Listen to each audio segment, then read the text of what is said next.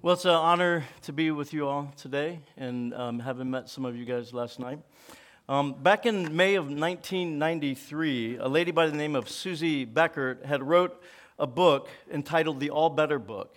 And in this book, she took some of the most world's complexing problems that, and uh, posed question, put them in a question form and posed them to children. Uh, she thought that with their common sense and boundless imagination, that uh, they would have something to say about our issues today. So one of the questions that she posed to kids, is it hard for you guys to see up there? Is it better for me to be back there? All right, sorry. I'll do that. So I can. I noticed it was harder to connect uh, with the balcony. There, now I can see you. Um, so, one of the questions that she posed to these kids was with billions of people in the world, someone should be able to figure out a system by which no one has to be lonely. And uh, so, what do you suggest? Max, who was at age nine, said this Make food that talks to you when you eat. For instance, it could say, How are you doing? Uh, what happened today? Uh, talking food might, you know, cut down on loneliness. Um, at least Max thinks so.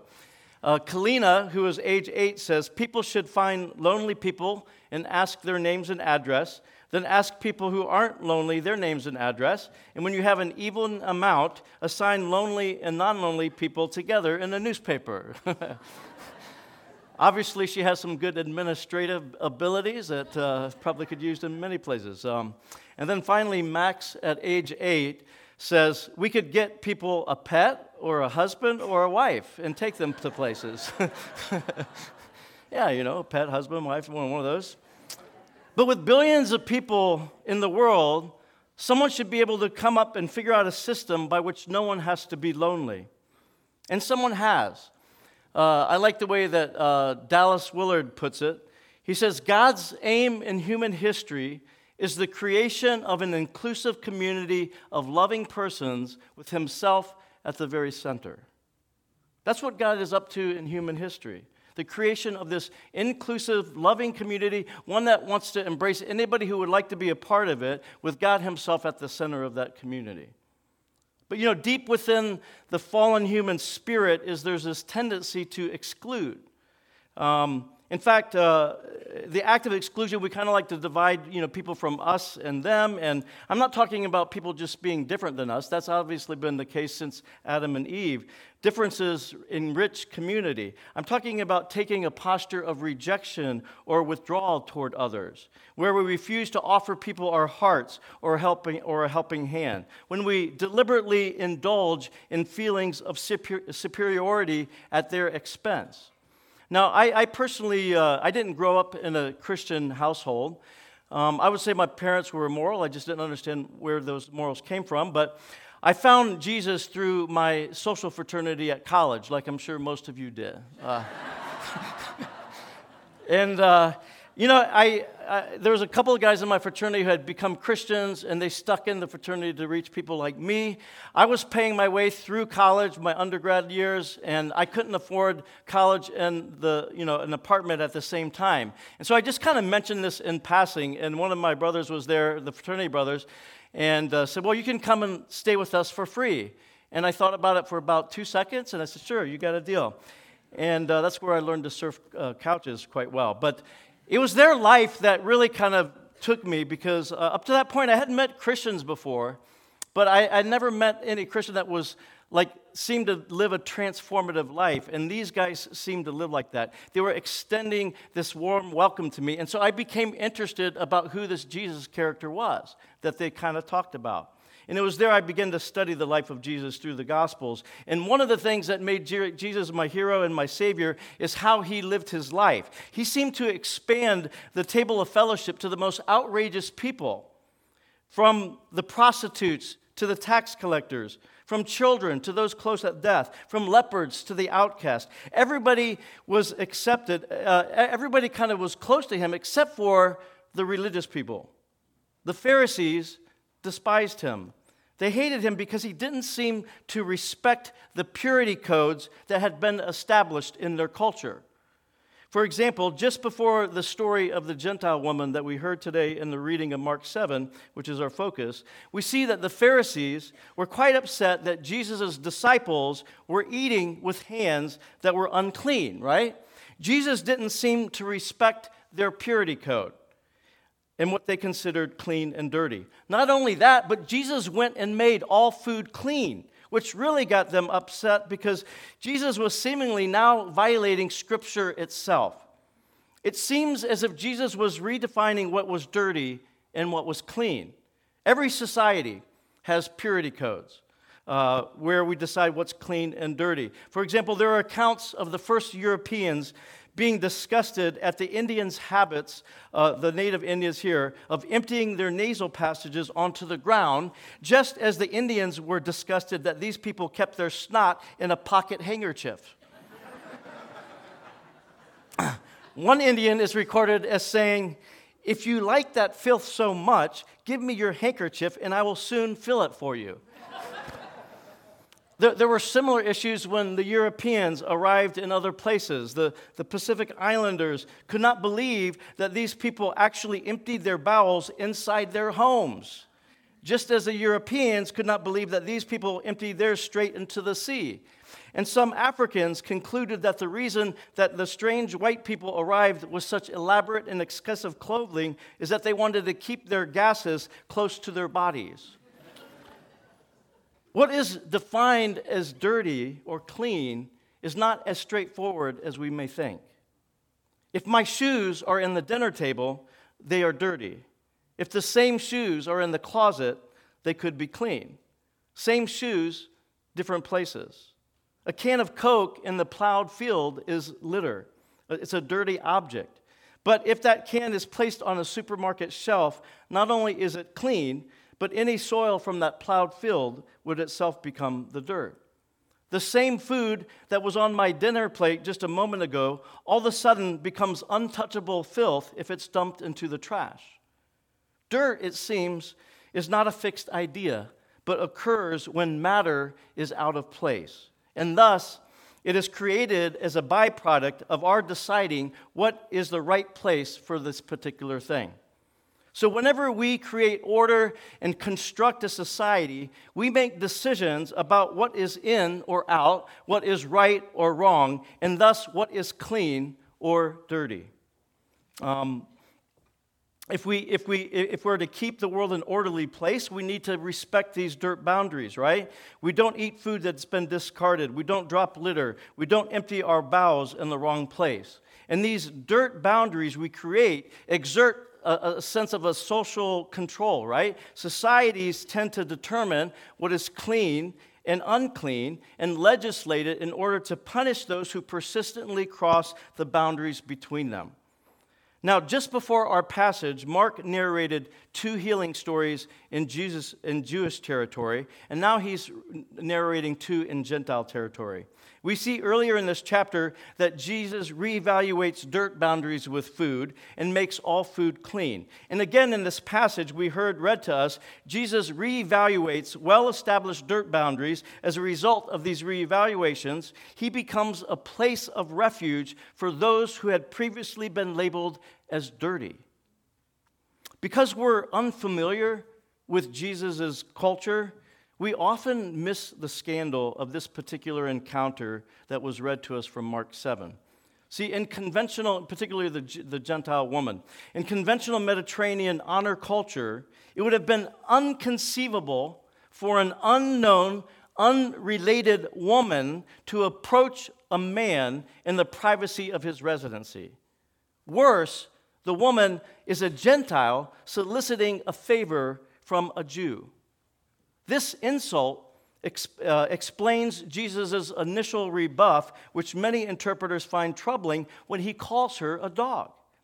He is responding as any normal Jew male would, defending the collective honor of his people. Jesus' insult may echo a rabbinic saying of the time He who eats with an idolater is like one who eats with a dog.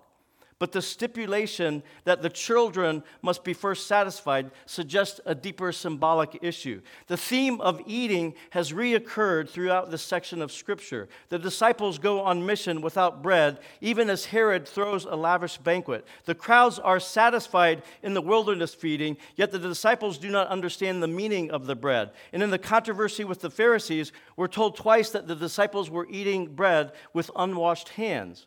The pattern of the bread is sustained by this Gentiles woman bold, surprising effort. Yes, Lord, but even the dogs under the table eat the crumbs that were meant for the children. Social etiquette has now been strained to the breaking point that she dares to turn Jesus' own words back upon him. Yet she's only defending the rights of her people to be at the table. The real jolt, however, is the story's conclusion.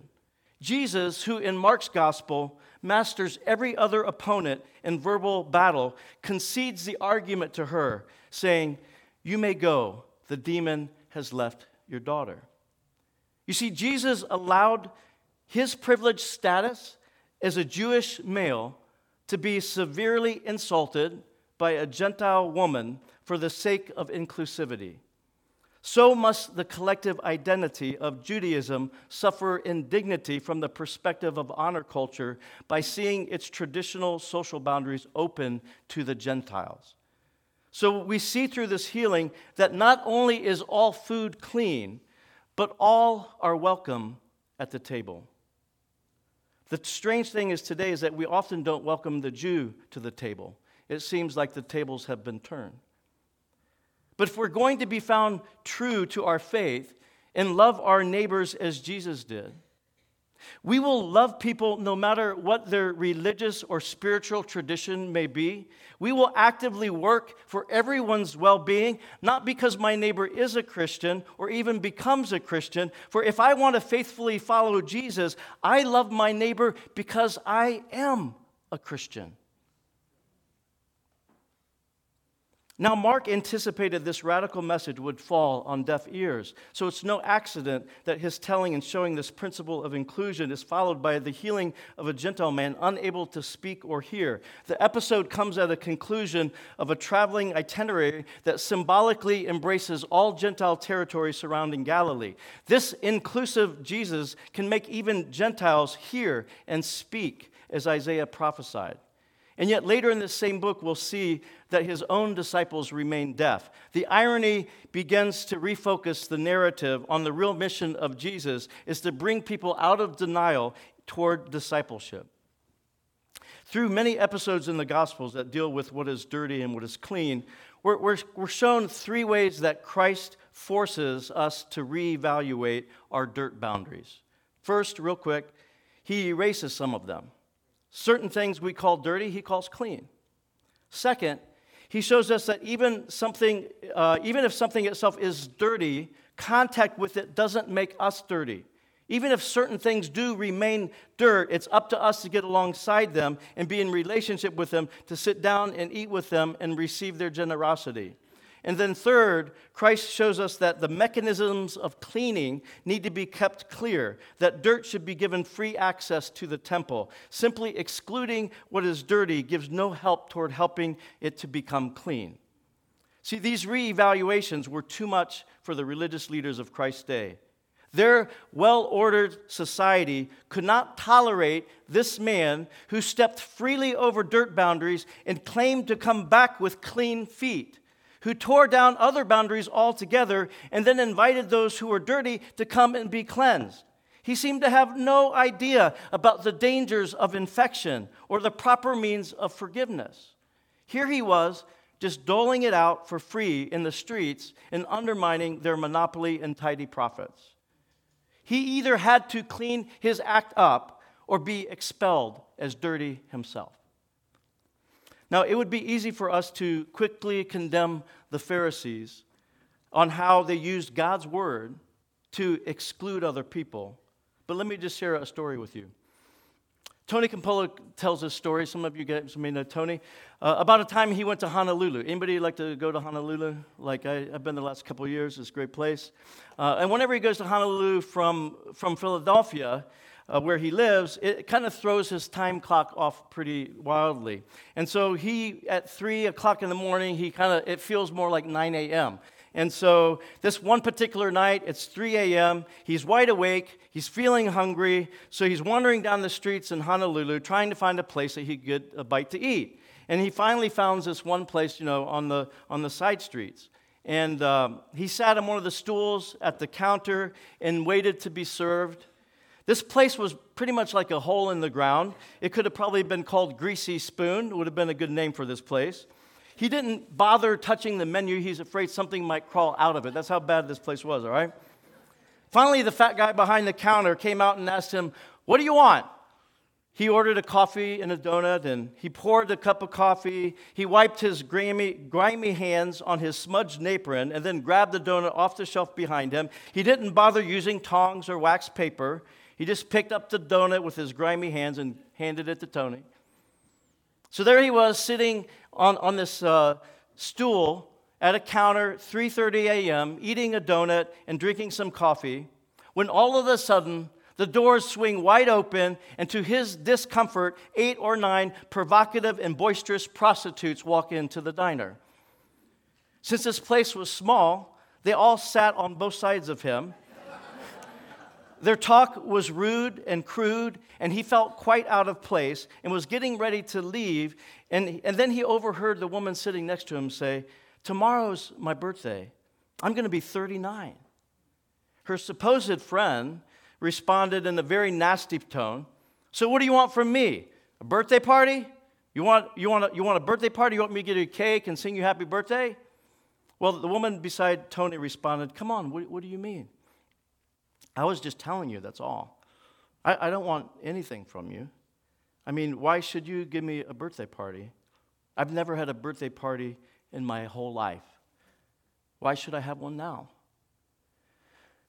When my friend heard that, Tony, uh, he made a decision. He waited till they left, and then he asked the fat man behind the counter, Do they come in here every night? He said, Yeah. E- even the lady next to me. Yeah, yeah, that, that's Agnes. And, and she comes in here every night. Uh, why, why do you want to know? Well, I, I heard it was her birthday tomorrow, and I thought it would be a good idea if we threw Agnes a birthday party right here tomorrow night.